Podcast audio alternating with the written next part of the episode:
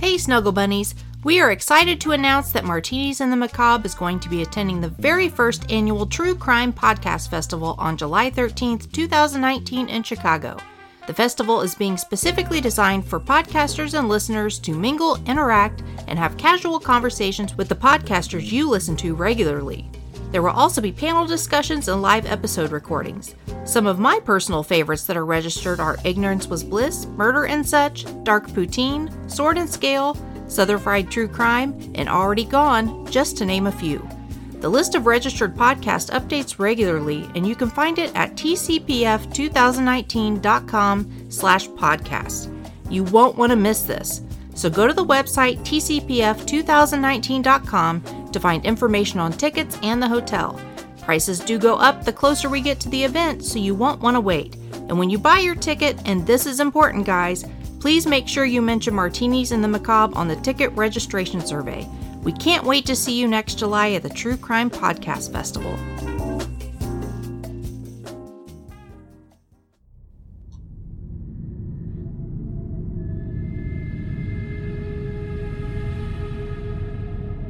Thank you for listening to the Martinis and the Macabre podcast. This show contains graphic content and explicit language and is intended for immature adult audiences. Listener discretion is advised.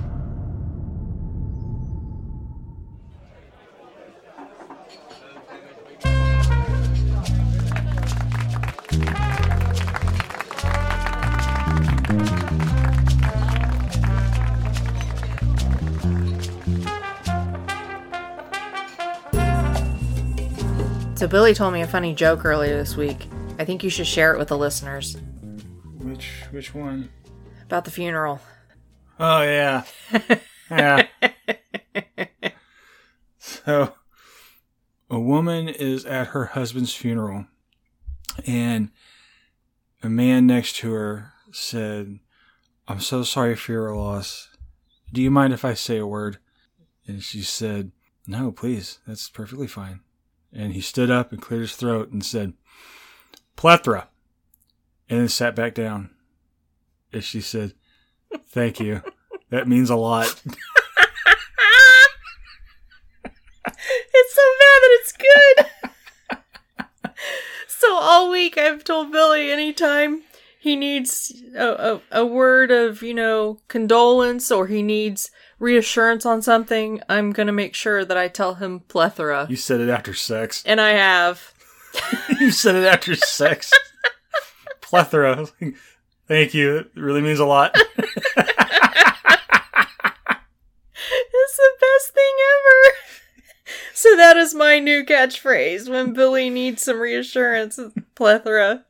He needs the support. Plethora. It means a lot. That means a lot.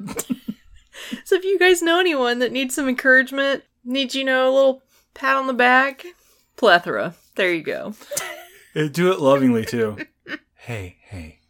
Plethora. I don't know why, but it's so fucking funny to me. it's so great. Uh, He usually has really stupid dad jokes, but that one came through.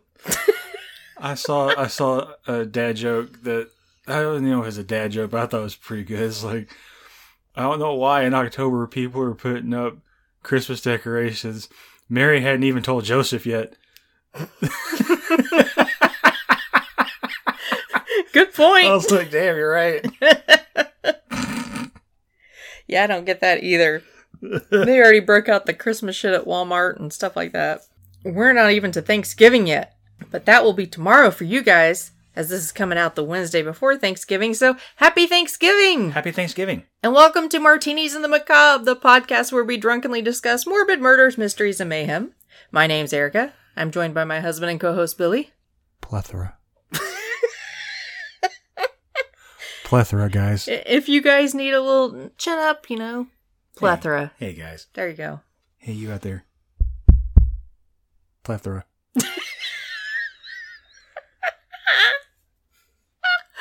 Oh my god, it's so funny. I like plays on words, so that works out great. It was very punny. All right, so let's get down to it. This yeah, week, here we go. There, there it goes. All right, let's get to the horrible stuff. this past week, we were the recipients of some wonderful stickers from the Hoosier Homicide podcast with the wonderful little thank you note card and everything. And uh, their last episode that I listened to before I started researching this, they made mention of uh, Israel Keyes, who was a murderer from Alaska. And then they also made mention of another guy who we're going to talk about today. And since their whole thing with Hoosier Homicide is they always find a link between their story and it either took place in Indiana or the person came through Indiana or the cops caught them in Indiana, there's always some kind of link. Which is really cool. I like how they do that. And they had mentioned this guy, and I thought, well, our link will be them mentioning it on their last episode. Yeah, because you've So- been researching this for a while, yeah? yeah, since we got those thank you cards, I was like, that would be really interesting to cover. And I actually wanted to cover this guy at some point in the future, and I thought this would be the perfect time. So tonight we're going to be talking about Robert Hansen, or the Butcher Baker. He's Ah, that's a weak ass name. The Butcher Baker. he was a baker, and he Yeah. killed people. Oh, I got it. Yeah. I wouldn't necessarily say he killed them in a butcher kind of way, but I don't know. I mean, he didn't bake them either. true. But he was a baker. Okay. so the fuck what? They could have called him something else, Baker. But I'm sure Butcher just sounded right Like John Wayne Gacy, the killer clown. That sounds good. Not John Wayne. because of alliteration. not John Wayne Gacy, the killer. Because of the k sound. the killer who liked KFC. No, it doesn't work. It doesn't work. The KFC killer. He didn't kill anybody in KFC. Maybe. I don't know. He did like KFC though. Didn't he run a couple? I believe so. I think his father-in-law gave him a couple of KFC, like three of them to run. I believe so. Maybe. I know his last meal was like a ten piece, Yeah, I think it was and actually. like a, like a basket of strawberries, and yeah, something like that. yeah, All right, so the Butcher Baker, whether Billy likes it or not, lame. Robert Hansen is an American rapist and serial killer who raped over 30 women and killed at least 17 in Alaska, though he is suspected of raping and killing many more. He would kidnap his victims, rape and torture them, then either let them go with threats of hunting them down and killing them if they went to the police, or he flew them to a remote location and literally hunted them down with a Ruger Mini 14 rifle and a knife. Man, Real life, the most dangerous game. So does it get that boring in Alaska? I guess so. Well, Robert Christian Hansen was born on February 15th of 1939, and it wasn't in Alaska. He was born in Estherville, Iowa, but was raised in Pocahontas, Iowa. His parents were Danish immigrants. His father owned a bakery, which Robert worked in from a young age, and was known to be very strict with his son. Robert was left handed, but his parents forced him to use his right hand, putting unnecessary pressure on him. That is unnecessary. It gives a shit. Yeah. What would you have turned out to be if your parents had forced you to use your right hand? Because be- Billy's a lefty. I'd be right-handed. The fuck are you talking about? You might have some mental problems too. what would happen if your parents? Hey Billy, what would happen if your parents made you use your right hand? Oh, I'd rape and murder people. I guess I don't think that was the sole contributing factor, but Billy, the killer video gamer. and uh things weren't any easier outside of the home for him as he was skinny, shy, and spoke with a stutter. And once he hit puberty, he had severe acne, which later pockmarked his face with scars. In his later confession, Robert said, quote, Going back in my life, way back to my high school days and so forth, I was, I guess, what you might call very frustrated, upset all the time. I would see my friends and so forth going out on dates and so forth, and had a tremendous desire to do the same thing. And so forth. From the scars and so forth on my face, you can probably see. I can see why girls wouldn't want to get close to me, and when I'm nervous and upset like this here, if I. I'll try to demonstrate if I can think about exactly what I'm going to say, and if I talk slow, I can keep myself from stuttering.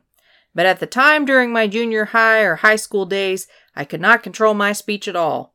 I was always so embarrassed and upset with it from people making fun of me that I hated the word school, and so forth. He didn't really add that last and so forth, but he likes to say that a lot. He really does. End quote.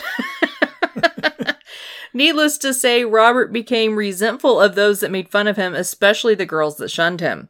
It's okay to be resentful. I mean, you don't have to like it when people make fun of you. That's totally, No. that's totally fine. No one said he had to. I'm just saying that's part of what leads into Oh, what yeah. happens later. No, I'm just saying, you know, if somebody's making fun of you, you can resent them for it. There's no harm in that. Acting on that resentment, that's different. Yeah. He participated in a couple of sports in school, doing well in track as he preferred activities that he could do by himself. Kind of reminiscent of the the postal guy that we covered, hmm where he lettered and shit, and we don't know what lettering is. Yeah. he was an avid hunter and archer and liked to be outdoors. Most people described him as a loner throughout his school years. He graduated in 1957 with a class of only 31 students, and the yearbook committee somehow managed to spell his name wrong in the yearbook. Ah, man, talk about a You only have to know 31 names, and you still fucked it up. to a kid who always feels shunned and outcast to see your name misspelled in the. I, I would be like, God damn, really, guys? Yeah. It's really. I thought maybe it was just me. No, it's fucking true. You all fucking hate me. That's pretty fucked up. Made me think of. I don't know if you remember, but on Arrested Development, um, George Michael's girlfriend. I think her name was her name was Anne. It, they call her Bland Anne or something like that, you know. And oh, by the way, I found out on that show they planned because she was so like ordinary. Uh huh. They planned to replace the actress every episode. That was the gimmick. was that she's so forgettable? They just changed. The actress. You the wouldn't actress. realize that Yeah, it was a new one. you wouldn't care or like you would notice but the family would never notice because you know they're like oh and they always say the same thing like oh there she is and everybody's like her you know they're like and like there's one scene where he's talking to George Michael he, it, the, the dad walks by he's like oh excuse me ma'am didn't even realize that that was they're a couple Yeah. I just walked past the chick but in the high school yearbook it was a picture of her and it was a, her name and underneath it it says not pictured That was this. I love that show That is a good show. If you guys haven't watched it, you should check it out. It's hilarious. Well, uh, Robert here enlisted in the U.S. Army Reserve after graduating and did his basic training at Fort Dix in New Jersey, which is where he had his first sexual encounter at a hotel with a prostitute. And he would continue getting prostitutes throughout the years, and many of his later victims would end up being prostitutes or strippers. You know, I kind of understand at this point where his head's at, though. It's been this long. If you know, if I was him and I would have been shunned that much, you know, and everything, and now I'm in the army, I'd be like, you know what? Fuck it, it's happening. I don't care how, it's happening. Yep. Somebody give me a ride into the city. Fuck it, drop me off there. Well, and I don't even need to ride back. The source I found that information just said something like he ended up in a hotel room with some prostitutes, plural. Damn. So I don't know what happened before that, or if he was with like a group of guys and they all got prostitutes, but that's how he lost his virginity. I was, wonder if somebody in his platoon mentioned it to him, like found out he was a virgin, you know. and we're getting you laid. and they're like, bro, this is Jersey. Just go get a prostitute. What's that? Sit down. He continued working at his father's bakery while doing his one weekend a month for the reserves. He also worked as a drill instructor at the local police academy. At age 21, he started a relationship with a woman who he married in the summer of 1960, but it didn't last long. On December 7th of 1960, he was arrested, along with a 16-year-old friend, for setting fire to the Pocahontas County Board of Education school bus garage. The fire was Robert's form of retribution towards the people of Pocahontas that he felt had abused him over the years. Man, he hated school. So you burned down the school bus garage? Fuck it, yeah. Why not? He didn't name big enough. He should have gone for the school. Good God, Erica. That was a joke. Humor. I know. Dark, dark humor. Dark like my heart. Mm, yeah, you're not lying. He was caught because the 16 year old felt so guilty that he turned himself in and ratted Robert out in the process. He was sentenced the next year to three years in the Iowa Men's Reformatory with recommended psychiatric treatment, and his wife swiftly divorced him.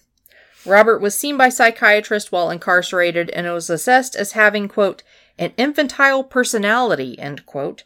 fuck's that even mean? which seemed to propel his obsession with getting even with people. Despite this, he was paroled after serving only 20 months in early 1963. He quickly started seeing a woman after his release, and the two were married within just a few months.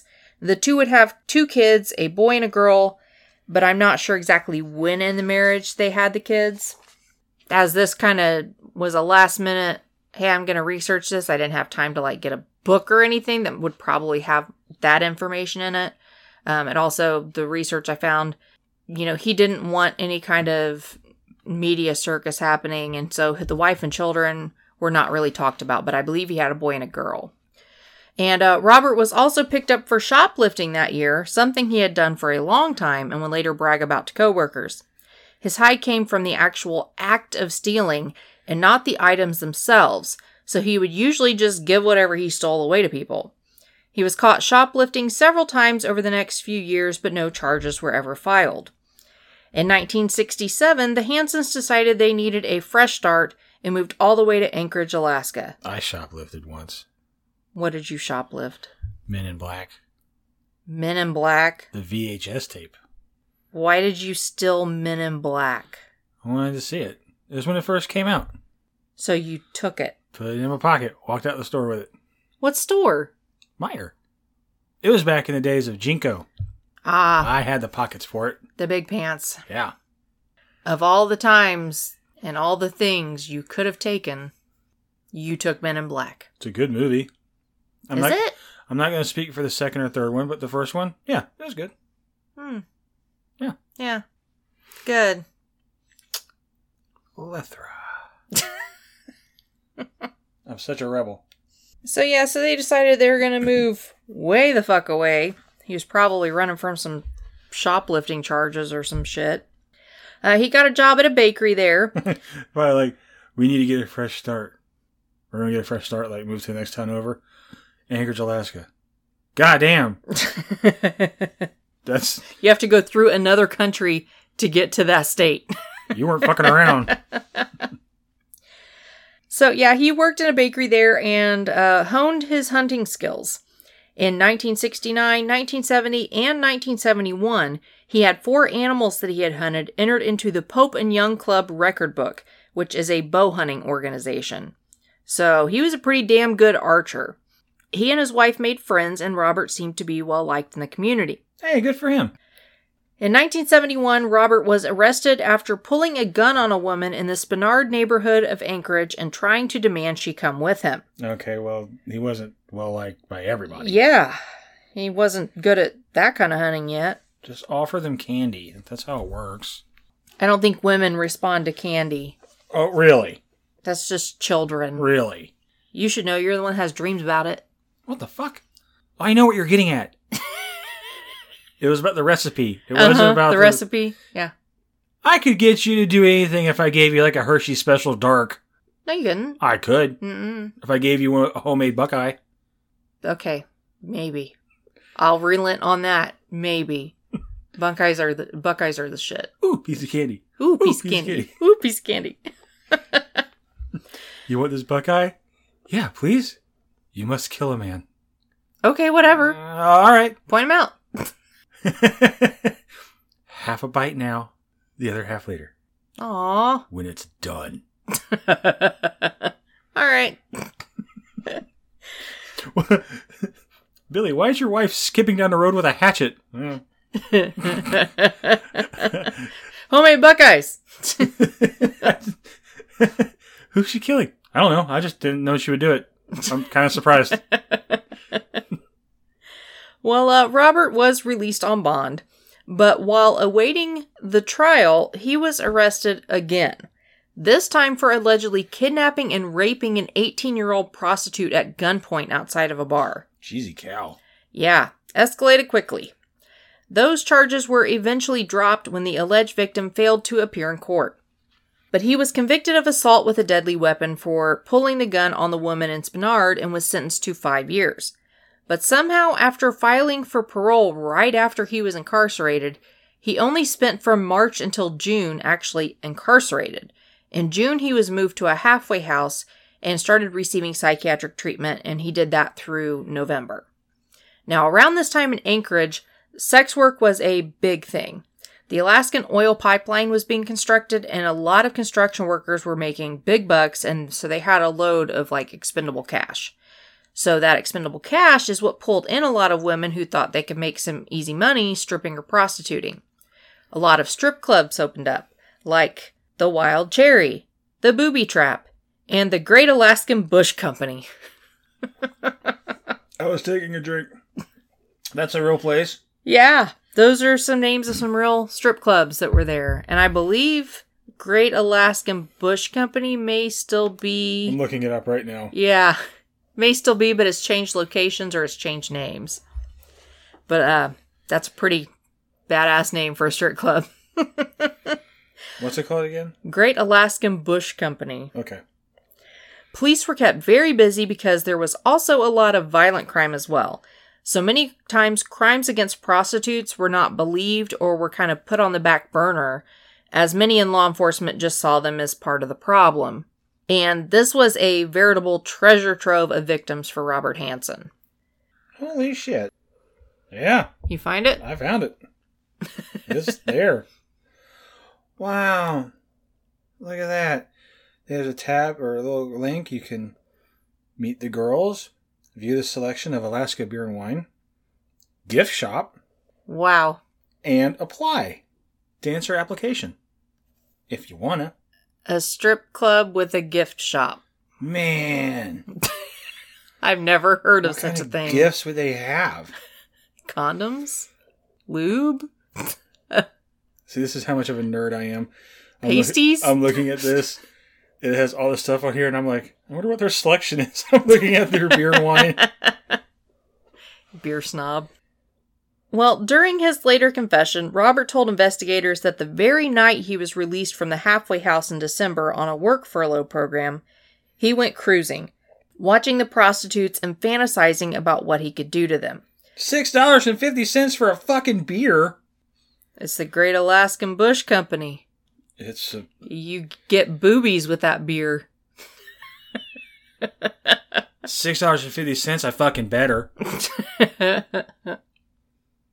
Ooh, try one of our flight samplers. Five for nine dollars.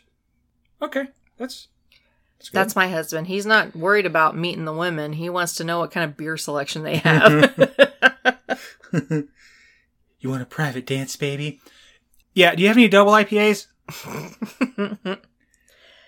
so some of these women that he saw, he would pick up and pay, and others he just raped. Women thought he was weird, but they didn't feel threatened by him. Oh, they have in the the gift shop koozies. Go ahead. I'm talking about women being raped here. Billy's like, koozies! okay, okay, go ahead. Yeah, so they, they didn't necessarily feel threatened by him. One victim later described him as looking, quote, like the perfect dork, end quote. we need to bring that word back. that's just Dork. That's just mean spirited. He would tell his victims, if I was the cop, I was like, really? That's how you want to portray yourself? Calling somebody that? Feel- so even really in good. adulthood, he got no respect. he would tell his victims that they wouldn't be believed because they were young or because they were prostitutes, and he was an upstanding citizen. Most women actually believed him and didn't report. In 1975, another prostitute claimed to a rape crisis center that she had been raped by Robert. The center reported it to police, but the woman wouldn't cooperate and speak to police, so he was never even charged for that one. You gotta talk to the cops. You gotta show up to court. That's how Yeah. it works. He was arrested again in the end of 1976, but not for rape, for shoplifting a chainsaw. Yay! And our Patreon listeners will know what we're talking about because we mentioned this in our last Patreon episode. yeah. So How do you shoplift a Patreon or a Patreon? you don't shoplift Patreon. You put them in your pocket. You, and you thank them for the money that they give. How do you shoplift a chainsaw? They're kind of big. Yeah. And if you were a Patreon, you'd hear about a really stupid criminal who just got on a subway with fucking stolen chainsaws and started talking about he's the Texas Chainsaws Massacre. Yeah. Donate to our Patreon, patreon.com slash martinis in the cob, and you can hear about that. Because people are fucking crazy when it comes to stealing chainsaws, evidently. Like, do you think when he left and they went to stop him, he was like, "No, I came in with this." yeah, how do you just like trot you- out with a chainsaw? Now, if it was a Men in Black VHS tape, you put it in your fucking JNCO pocket, and everything's fine. They'll never even know. If JNCOs were still in style, maybe you could get out with a chainsaw if it was one of those like small ones. Put it, you know, up against your leg and your JNCOs. I guess. But yeah, definitely not as easily hidden as a Men in Black VHS. Yeah, you could tuck those away. And they were probably like, please and take it with you. It wasn't that bad of a movie. It wasn't that great of a movie. It was stealable. Okay, it was. A chainsaw wasn't. so, although it was a shoplifting offense, the courts took his two prior felonies into account the fire in the Iowa school bus garage and pulling the gun on the woman in Spenard. And he ended up being sentenced in 1977 to five years. Robert appealed his sentencing to the Alaska Supreme Court, arguing that the five years was excessive, and the court actually agreed with him, freeing him in August of 1978 after only one year in prison. Seems like he never spent any time in fucking prison. Yeah, they cited his stable family life and job and recommended that he be put on probation with psychiatric treatment. They ordered that he maintain a medication program of lithium to treat his mood swings, as he had been diagnosed with bipolar affective disorder. But the medication order was never followed up on or enforced, and Robert went right back to raping and possibly killing at this point. That same year, Robert applied for a pilot's license. He said that he was taking lithium on the application, which caused his license to be denied. This may have been a reason that he actually quit taking the medication, but it's not certain. Why not? And I've read conflicting results about his supposed pilot's license. Some sources say that he never actually obtained a license, and some say that he did actually later reapply, but he didn't list that he was taking any drugs, and so the license was actually granted at that time. So I'm not real clear on whether he actually got the license or not. Did I say I took lithium? I meant I don't take lithium at all, good sir. In July of 1980, skeletonized remains of a female were found in a shallow grave in the Eklutna native village in the Anchorage municipality. An autopsy showed that she was in her late teens or early 20s and had been stabbed in the back. She couldn't be identified and she was dubbed Eklutna Annie. Later that year, the badly decomposed remains of a 24 year old topless dancer named Joanne Messina were found in a gravel pit near the same area. No evidence or cause of death was found for her. And uh, after all these years later, uh, Eklutna Annie has never actually been identified. She is still an unidentified victim. Robert filed an insurance claim in 1980, stating that his house was broken into and several of his wildlife trophies were stolen. He received a $13,000 settlement and opened his own bakery in January of 1981. And uh, his trophies were all later mysteriously found in his backyard, but he claimed that he forgot to tell the insurance company of their safe return. So, oops, his bad. Yeah, I kind of found them, but I'm not going to tell you guys because I really wanted that money for my bakery. Sorry.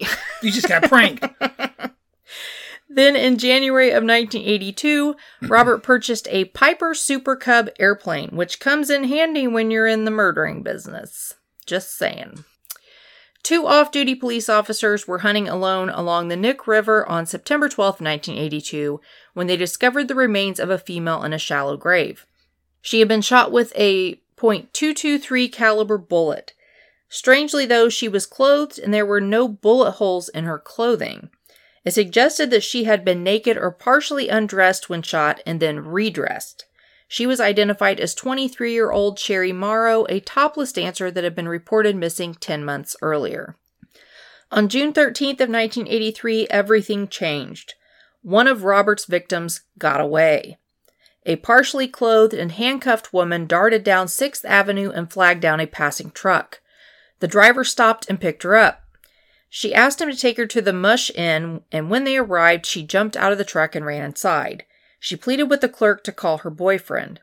The clerk and the truck driver notified police of the handcuffed woman, but when the Anchorage police got to the Mush Inn, they were told she had actually taken a cab to another motel, which was where her boyfriend was supposedly staying.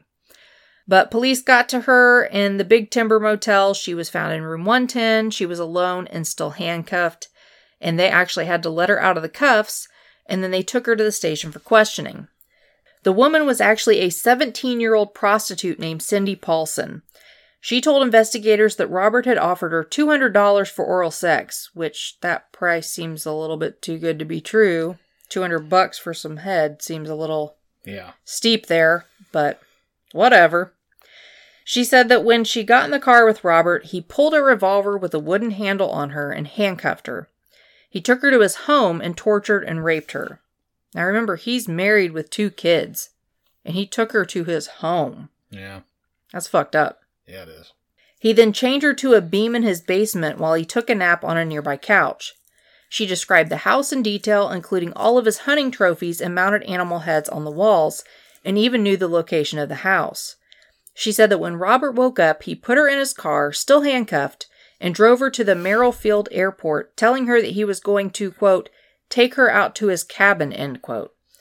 And the quote unquote cabin he was talking about was actually just a little shack in the Knik River area that was accessible only by boat or plane.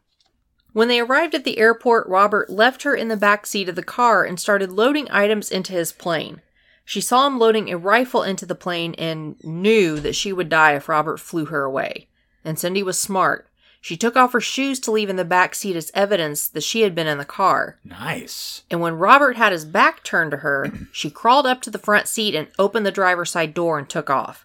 Robert started to chase her, but he ended up giving up once she made it to the avenue. Cindy had police take her to the airport so she could point out Robert's plane. She also picked out the type of gun she thought she saw him loading into the plane from multiple photos of guns. She picked a Ruger Mini 14, which fires .223 caliber rounds. The police then went to Robert's house to question him. Everything in the house was exactly as she had described. Robert admitted to the officers that he had picked her up for oral sex, but claimed she was trying to extort him for money and he refused to pay.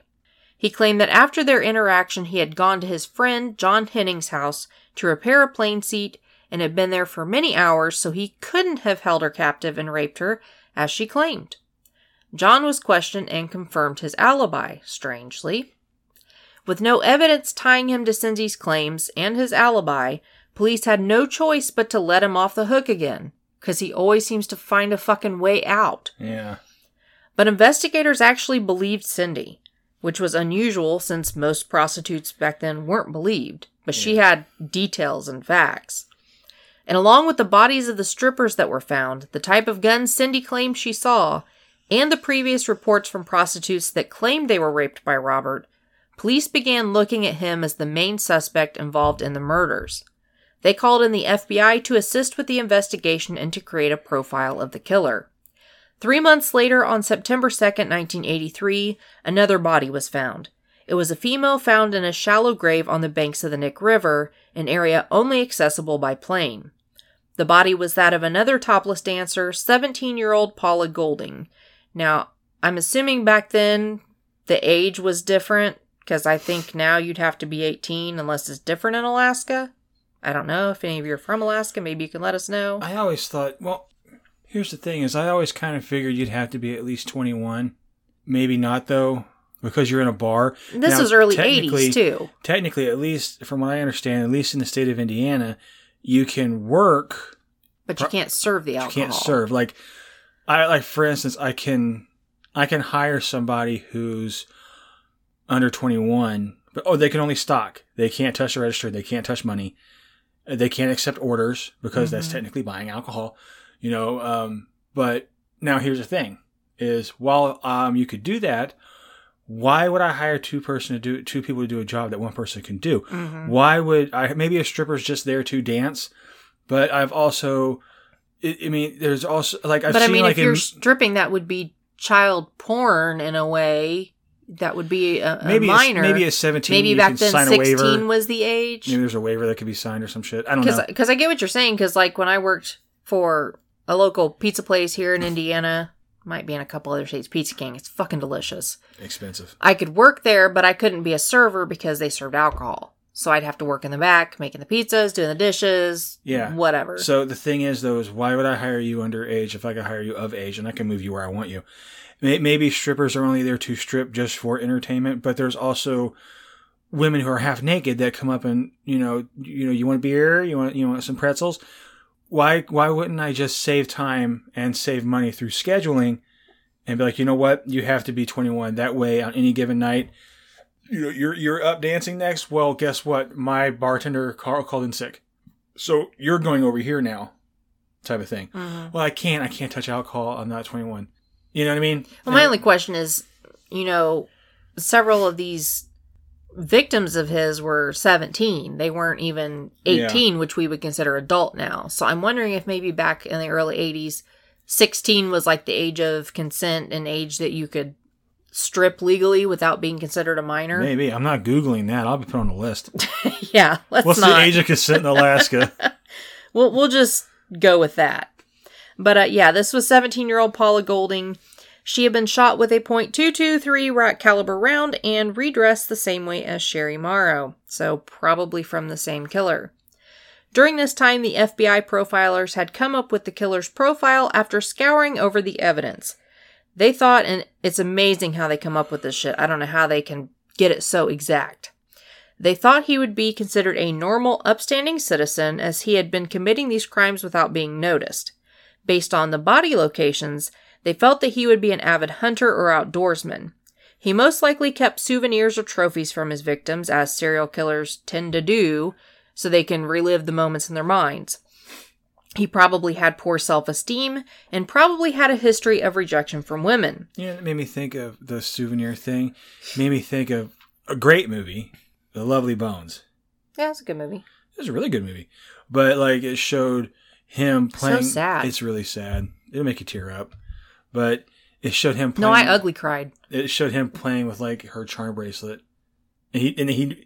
And I remember watching the movie thinking like, that's the one thing that's really tight. You're really scot free.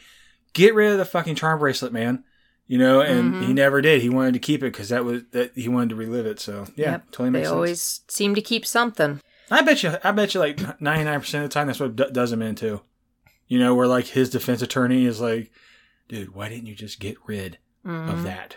Fuck, dude, really? Yep. They always keep it, even if it's hidden somewhere. Search warrant, they can tear your fucking house apart. They Yeah. can find that shit.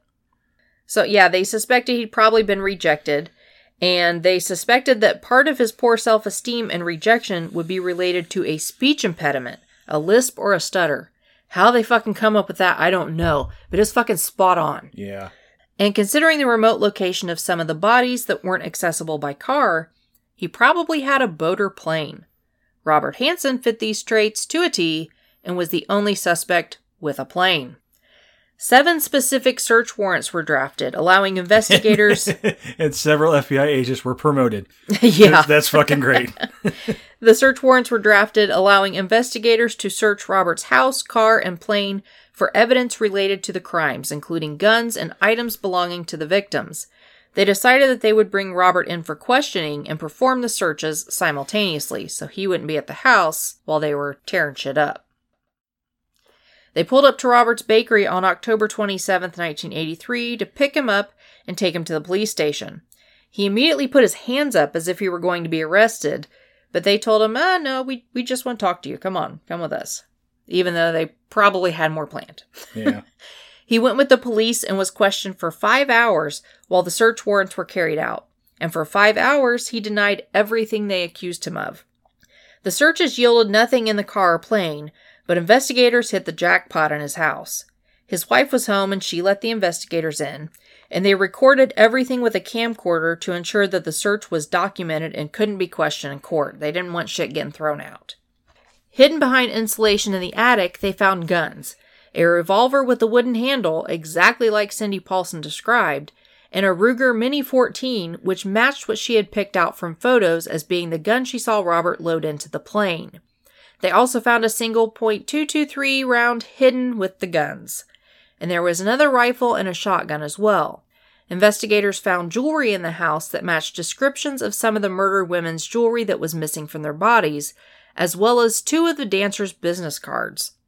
And hidden behind Robert's bed's headboard was an aviation map with 24 X's marked on it. And while the search in the house was taking place, a neighbor approached one of the police to inquire as to what was going on. She informed the officer that she was the wife of John Henning, the friend of Roberts that provided his alibi for the night of Cindy Paulson's alleged kidnapping and rape. She confessed that her husband had lied for Robert, that Robert had not been at their house that night, and that John didn't know that Robert was suspected of anything serious, only that he had hired a prostitute. So he was trying to, like, help his friend out. So, you know, Yeah. the wife won't find out. Keep it on the DL. Bros before He was here with us. Not saying that's right, that's just what he did. Investigators and the DA felt they had enough evidence for Cindy Paulson's case at the time and went ahead and charged Robert with assault, kidnapping, and weapons offenses as he was a convicted felon and was not even supposed to have guns. And since they saw his trophies that he had put in an insurance claim for, he was also charged with insurance fraud. How you like that? He was booked into jail and his bail was set at $500,000. On November 2nd, 1983, Robert Christian Hansen was indicted for first degree assault and kidnapping, five counts of misconduct in possession of a handgun, theft in the second degree, and theft by deception of insurance fraud. The evidence taken from the house was investigated and all tied Robert to the murders. On November 20th, the ballistic reports came back showing that the gun used in the murders matched bullets fired from Robert's hidden Ruger Mini 14. A distinctive necklace found was identified as the one that belonged to Sherry Morrow. Her family and friends said it was her quote unquote good luck charm, and she always wore it, but it wasn't found on her body. And investigators realized that some of the X's on Robert's aviation map matched where the bodies were found. But so far, they only had four bodies, and there were 24 X's on the map. Investigators knew they should be looking for many more murdered women. Robert was brought back in for questioning, and investigators hit him with all of the evidence. Over a 12 hour period, he admitted to over 30 rapes and 17 murders over the previous 12 years, stating he began his assaults in 1971. Some of the victims weren't strippers or prostitutes. He said he would befriend a woman after watching them for a while and get them to meet him at a restaurant or a fast food place. Some of them were dancers or aspiring models or actresses, and he would actually offer to photograph them for a portfolio. Once they felt at ease with him, they would head to his car and leave with him. He would already have one half of a set of handcuffs clasped to something in his car. Reminds me a lot of Ted Bundy. When they would get in, he would quickly handcuff one of their wrists with the other half of the handcuffs and pull a gun on them. He boasted to the police that the movements almost became a reflex. Ah, cool. He's a braggart. Yeah. But that's kind of how it was with Ted Bundy. He had shit already set up, ready to go. He'd get him in the car. Then they were his. Yeah. He had like a kit. Mm-hmm. You know, um, Erica does awesome, awesome, stellar research on these things. I try. I did research too. It's this great documentary. It's called Frozen Ground. Mm-hmm. It's got uh, Nicolas Cage and John Cusack there in it. Yeah, I was kind of wanting to watch that. I saw that in my research. It's I've seen it. You have? Yeah, How was it? it was good. It was good. I think um, in the movie though, um, John Cusack's the killer, Mm-hmm. and um, I believe he owned like a cafe. I don't know if it was a bakery. We would have to watch it. Mm-hmm. But yeah, and it shows him like in the interrogation room, and he would just go through and talk about, you know, and all, it did like the montage bit, you know, and all that Mhm. stuff, and talked about the the strippers and the prostitutes and stuff like that, which really like pissed me off watching it because this one, I think it was Cindy or whoever, wouldn't cooperate like at all. Like one of those things was like.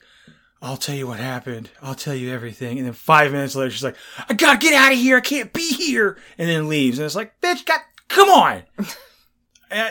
Well, she's traumatized. yeah, I know. I mean, you're going through a whole. I get slew that. I get that. I get that. But it's like, okay, if you're gonna run, run. If you're gonna talk, talk. You can't do both. Come on, man. I'm surprised Nicolas Cage. He's he's the I think he's the FBI. FBI And investigator. um oh, and the guy from um Breaking Bad, the brother-in-law, bald guy. Mhm. He's Sergeant somebody somebody, but he's one of the local guys and stuff. And he I think he's the guy that takes Nicolas Cage around. Is like, okay, this is where the prostitutes really hang, and this is where the strip clubs are, and and all that junk. And it's it's it's actually really it's a really good movie. Yeah, I, I saw that when I was doing the It actually kind research, of is and a I thought documentary. I'd really like see. I did. I never even heard of it until I, I started told you I watched it. I, I think I did because I mentioned it, and you're like, "Oh, that's that's Hansen, the guy that in Alaska that hunted people." And, Oh, and you're like, maybe a long time ago. and you're like, "Yeah, I know about him." It was like when we first moved in here. Oh, yeah. Because he's somebody I've been wanting to do for a long time. I've had him on a. I have a whole list of people that I'd like to eventually cover, and he's been on there. So you probably did. I've slept since then. Yeah, So it's been a while. it's just weird. You're talking about all this stuff as you're talking about it. I'm seeing it in my head. I'm like, I know this. I know this. Revolver, plane, rifle, Cindy. I know this. I know. Mhm. And it's like one of those things where you're trying to remember the name of a movie and it's on the tip of your tongue. And as you're talking, I'm like, what is shit? And then it popped in my head, John Cusack. And that's why I had my tablet right here. I was like, I know this. I know this. And yeah, Frozen Ground. Yep. So, um, once the women were controlled, Robert would drive them either to his house if no one was home, or to a remote hotel to rape and torture them before killing them and dumping the body. Once he got the plane, he would blindfold the victims and fly them to a remote area, usually around the Knik River. He would land the plane on a sandbar, let them out to run, and then hunted them down with his rifle. He felt he was better than the prostitutes he would pick up, so many of them ended up being his victims. He tried to blame them for their own deaths. He said, quote, Over the years, I've gone in many, many topless and bottomless bars in town and so forth. Of course, because that's just what he So forth. likes to say. And so forth. and so forth. And never, never touched one of the girls in there in any way, shape, or form until they asked. It's like, it's like a game. They had to pitch the ball before I could bat. She had to come out and say, We could do it, but it's going to cost you money. Then she was no longer, I guess, what you might call a decent girl. I didn't look down at the girls dancing. What the hell? They're just trying to make a buck. End quote. Sadly, these women didn't know that they were participants in his sick game. He even admitted to shooting the dog of one of the victims in 1980 so that it wouldn't lead anyone to her grave. Not the dog. The dog. God. And he also told investigators that he had, quote, a summer plan during the summer of 83, and he deliberately sent his family away on vacation so that he could specifically bring women back to his house to do this to them. Robert agreed to help investigators find the bodies of the 17 women he admitted to killing in a plea deal in February of 1984. He would plead guilty to the murders of Eklutna Annie, Joanne Messina, Sherry Morrow, and Paula Goulding, and lead investigators to the other victims' bodies, but would not be charged for the murders.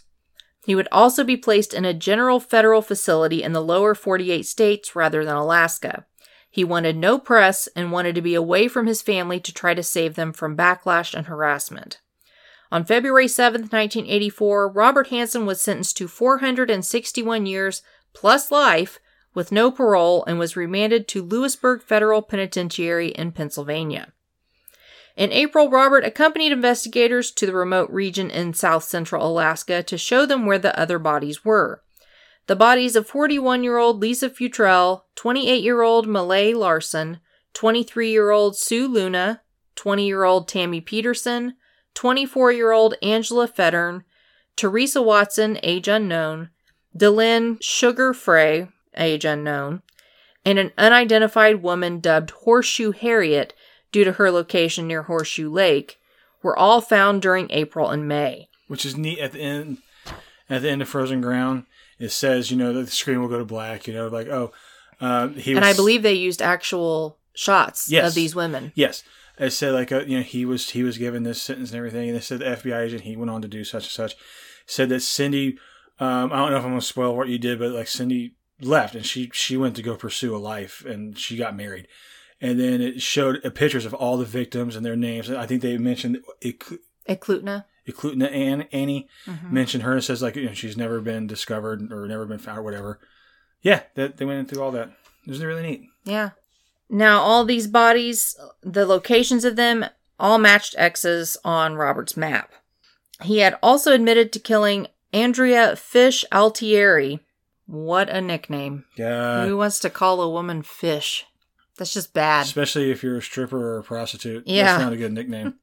So Andrea Fish Altieri and 24 year old Roxanne Eastland, but their bodies could not be located.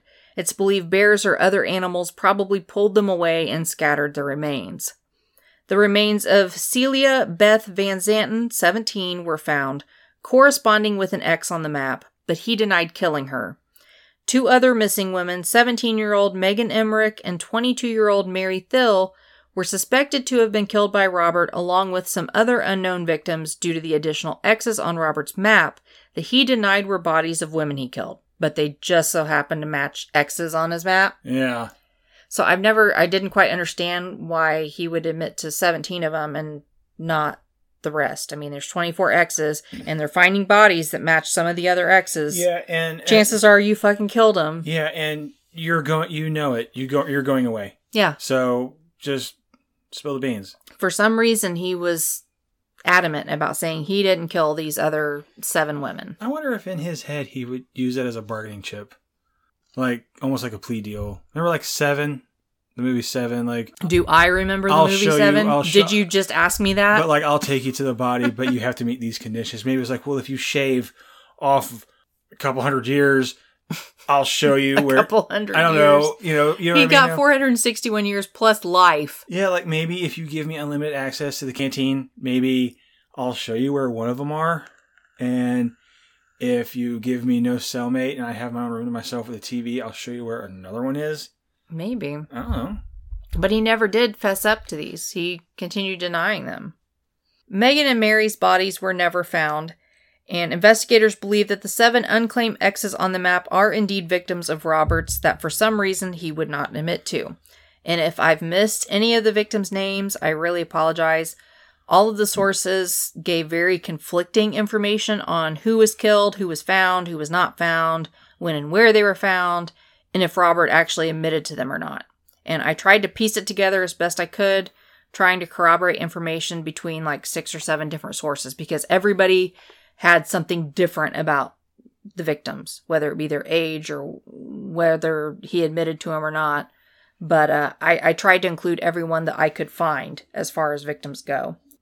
In 1988, Robert was transferred to Lemon Creek Correctional Center in Juneau. In the spring of 1990, he was moved to the new maximum security facility at Spring Creek in Seward, becoming one of its first prisoners. He was moved there after it was discovered that he had been accumulating materials, including aeronautical maps, that indicated he may have been planning an escape from Lemon Creek. He was gonna fly the fuck away. Gives a new meaning to flew the coop. Yeah. His wife and children started receiving increased harassment when he moved back to Alaska. So uh, that same year, she finally filed for divorce and moved away with children. She never divorced him through all of that. He admitted to killing at least 17 women, and she was still married to him. I'm gonna stand by my man. That's just You dumb dumb. Wow. In May of 2014, he was again transferred, this time to the Anchorage Correctional Complex for health reasons. He ended up dying on August 21st of 2014 at Alaska Regional Hospital from natural causes. And the Pope and Young Club have since removed his name from the record books. So, that's what you get. Not even your record stand. Piece of shit. You fucker. Yeah. Yeah, you big duty head. You dork. Perfect dork. That murdered and raped dozens of women. Fucking dweeb alert, am I right? Yeah. Nerd. All right. Speaking of nerd, I could really go for watching The Karate Kid Yep. There's the rest of Billy's night. or Goonies. You won't. You'll go play Spider Man. I'll go. You try- have you have trophies to win. I You. He just got a platinum trophy. I got my very first platinum trophy on PlayStation.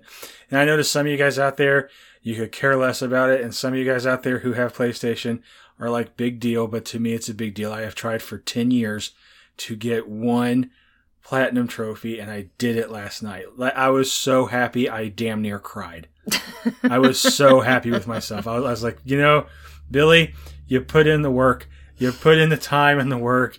You did it. Well, if you think about it, most of the games you've played over the past 10 years have been online when you've played them, so it's not like you're playing the actual game itself to get the trophies. Some, some of the trophies are just so hard to get. Like there's one on like I know you guys don't care, but there's one on like Mortal Kombat, you know, and on Mortal Kombat you have to be a certain character and you know when the person's dazed and they're like finish him and he's dazed, Uh-huh. you have to jump over him back and forth ten times and do the fatality before they fall. How do you do it? That's impossible. Shit like that. There's just some of them where it's just that trophies are so hard to get, it's not even worth it. But I did it. He did it. But I was gonna after this, I was actually gonna see if you wanted to watch Frozen Ground. Sure. We'll go watch it. Yeah, why not? Maybe we'll let you guys know what we think about it on social media. For show. So, uh, yeah. If you liked what you heard, Speaking of social media, Erica, go. here we go with the rundown. Thanks for listening, of course. If you liked what you heard, please get on iTunes, leave the five star rating and a review. Uh, it's one of the easiest ways you can help us. I, I know some of you may not be using iTunes, but it does weigh heavily on how people can see us and how easy we are to find. Um, we would really appreciate it if you could do that. Even if you didn't like it, then why are you still listening? Go give us that five star review. Not that hard. Uh, of course, please check out the other great podcast on the Murderly Network. Show them some love. You can find all of us at murder.ly. And if you would like to be a real baller and hear about all of the chainsaw theft and other crazy shit that's happened this month, please get on patreon.com slash martinis and macabre, make a pledge. Even just $1 a month gets you access to patron only audio each month and a shout out on the show. And for just a few dollars more, you can get some exclusive goodies. So, you know, one buck a month. It's not much to ask. If you love us, if you really love us, In the arms of an angel. help Billy support his Coke habit. I'm still trying to work on that coke habit.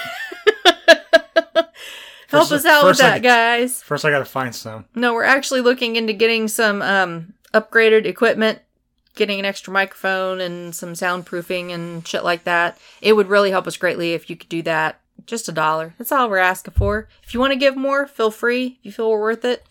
You know, if you want to be a major baller, you know, like Amy Barton, because she's like badass and all, Total baller. you you can do that. We won't be against it. We'll be like, thanks for your money. Appreciate it. Love you. Love you guys. so, of course, thanks once again to our patrons Kate, Hunter, Cooper, Bridget, Molly S., Sue, Holly, Stephen, Corey, Amy, Donald, Christy, Corina, Bonnie, Marie Maxime, and Molly W. You awesome snuggle bunnies have our undying love. And of course, if you don't want to do the Patreon thing and you just want to make a one time donation in the amount of your choosing, you can go to do that via our PayPal link on the website. It's martinisandthemacabre.com and it's near the bottom of the homepage underneath the Patreon links. Follow us on Facebook and Instagram at Martinis and the Macabre and on Twitter at Martini underscore Macabre. Be sure to join our fan page on Facebook as well, Friends Who Like Martinis and the Macabre. Uh, we love interacting with you guys. I know I've been absent from social media for a while. It's been kind of crunch time because we were preparing to do a crossover episode with Kate from Ignorance was Bliss. So I was working on that and then I kind of postponed that so I could do the one that related to Hoosier Homicide. So we are still going to get together with Kate very soon for that. So you guys have that to look forward to. Make sure you guys get on the social media and we'll try and keep you updated as to when that will be. And let us know what you think about this episode and about the movie Frozen Ground if you've seen it. Yeah. I'd like to know your thoughts. Uh, and feel free, of course, to post whatever you like. As far as I know, nobody's been sent to Facebook jail for anything they've posted. No. Um, so yeah, post whatever you like. We love humor, true crime, anything you want to put on there. Interesting, funny, scary, horrifying, whatever. We're down. And of course, sharing our pages, posts, and tweets really helps get the word out. That's the easiest way that you can help us is to just click that share button, click that like button, and people that you know will see it and they may like the same things you like because you're friends. And it is proven the best form of marketing is word of mouth. Yeah, help us grow organically. That's the easiest way. Just share a post, share our episodes, whatever you can do to get the word out is greatly appreciated. Visit our website, martinisinthemacabre.com, to learn a little bit about us, listen to our complete episode catalog, or to listen to all the songs created by Minimus Noah that we use at the end of each episode. And keep listening because another one will be at the end of this episode. And uh, he's actually been in talks with some friends. He may be starting his own podcast soon. Yeah. Yeah, so look forward to that. And be sure to find his first official album release called Views on iTunes, Spotify, and many other music providers. Help support a truly independent artist. He's amazing at what he does. He's our little badass teenager. I think we'll keep him. Yeah, we'll keep him. For any questions, comments, or topic suggestions, shoot us an email at martinisandthemacabre at gmail.com, or you can use the contact page on the website. And uh, once again, thanks so much for listening. Happy Thanksgiving to all of our American listeners. Gobble gobble, baby. Gobble gobble. And if you guys aren't from America, then we're thankful to have you anyway. Gobble gobble anyway. Yeah. that? Tell someone that you know that you're thankful for something. Spread the love. All right, guys.